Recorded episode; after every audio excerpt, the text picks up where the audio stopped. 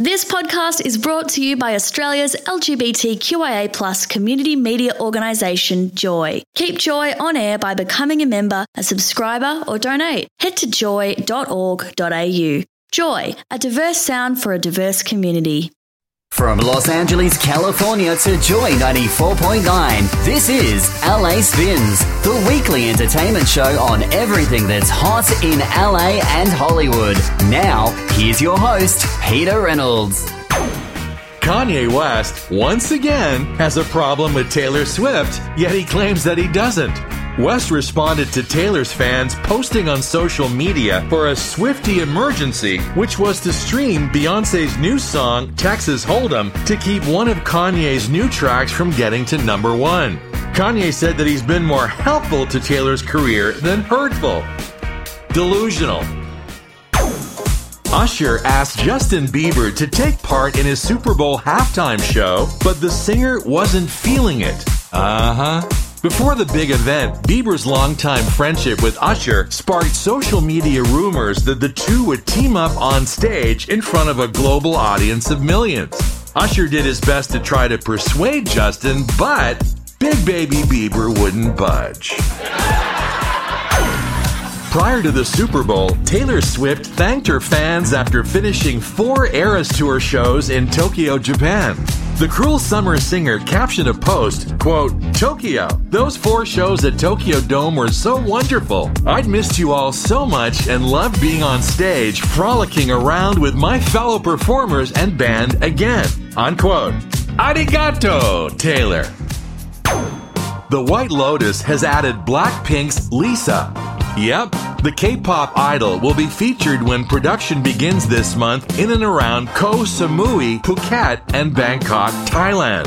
This marks the second time a Blackpink member has landed a big role on a TV series. Jennie appeared opposite The Weeknd in The Idol last year, which she chooses to forget. This year's Super Bowl 58 drew an audience of 123.4 million viewers as the Kansas City Chiefs beat the San Francisco 49ers in overtime. That fell short of the 150 million plus viewers it would have needed to knock the 1969 Apollo moon landing out of the number one spot. But hey, not bad. Dead or alive? Actor Dolph Lundgren played heavies in action films such as Rocky IV and the James Bond film A View to a Kill. Dead or alive? Alive. Swedish born Lundgren and his Norwegian born wife just became U.S. citizens. Lundgren, who's been living in the U.S. on and off for 40 years, said it was time. He is 66. Beyonce announced she will release the highly anticipated second act of her critically acclaimed Renaissance album on March 29th. The music superstar also dropped two new songs from the 16 track project, the countryish Texas Hold'em and 16 Carriages, on streaming services during the Super Bowl because, well, she's Beyonce. Stand up comedian Matt Rife asked his buddy Pete Davidson to be a surprise warm up act on the first night of his three night stand at New York's Radio City Music Hall. Davidson agreed to do the gig, but backed out less than two hours before showtime. This is the latest in a series of cancellations by the troubled comedian. Uh oh, is Pete back on drugs? A big change is coming to American Idol. Yep, Judge Katy Perry indicated during her appearance on Jimmy Kimmel Live that she'll probably exit the show after the upcoming 22nd season. When Kimmel asked her, What do your fellow judges Lionel Richie and Luke Bryan think about that? She replied, Well, they'll find out tonight. Hmm, who will be the next dark horse? Idiot of the Week.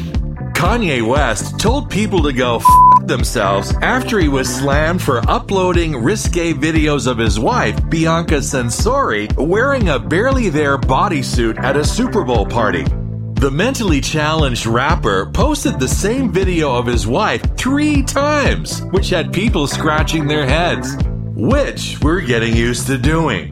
Idiot. Usher married his longtime girlfriend, Jennifer Goicoechea, in a Las Vegas ceremony. The wedding went down on February 11th before the singer's Super Bowl halftime show. The couple got married at Vegas Weddings, which is near the iconic Little White Wedding Chapel. The singer's mom, Jonetta Patton, served as his witness. Ah, so sweet.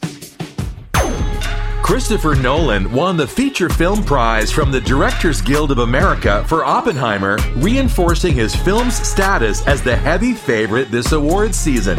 The honor went to Nolan at the end of the 76th annual DGA Awards, which took place in Beverly Hills. Celine Song won the award for first time directing for her drama Past Lives.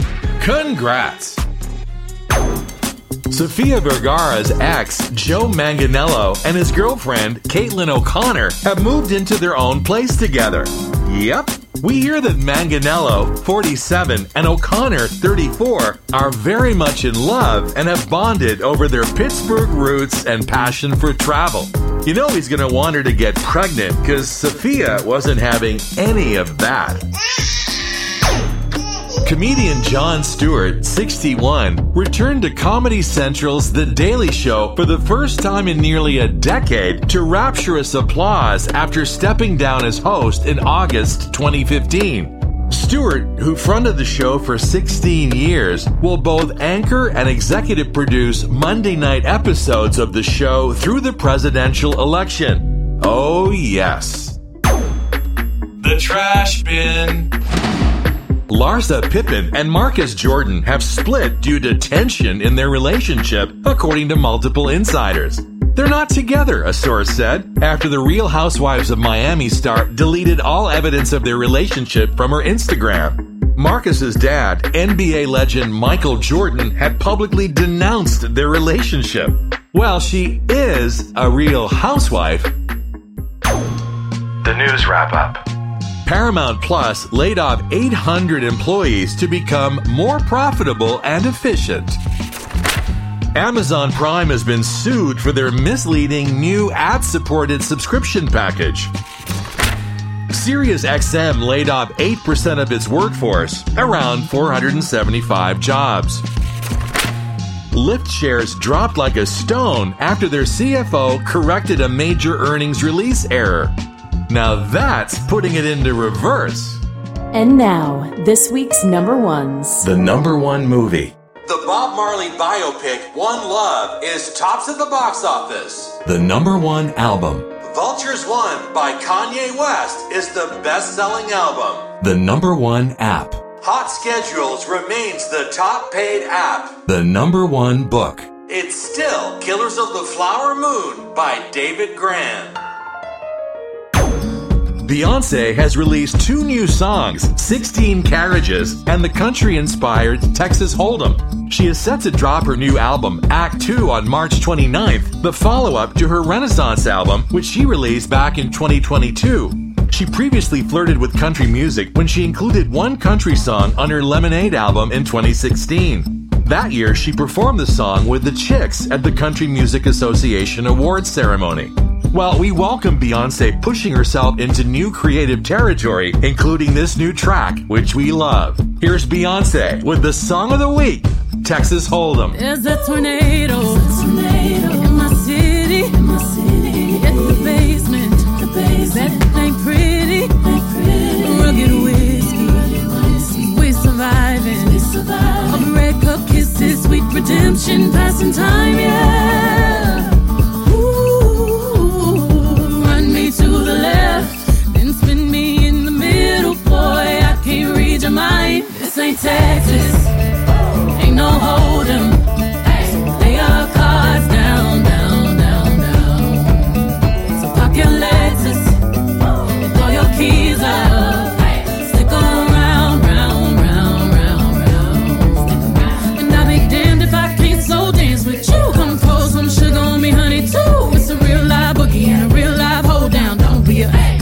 to the floor. I'll be damned if I cannot dance with you. Come pour some liquor on me, honey, too. It's a real live boogie and a real live hold down. Don't be a come take it to the floor now.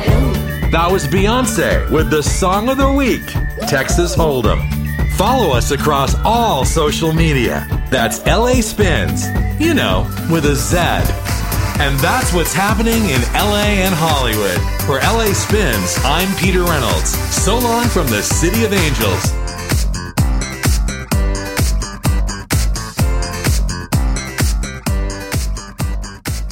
Thanks for listening to another Joy podcast brought to you by Australia's LGBTQIA community media organisation, Joy. Help us keep Joy on air.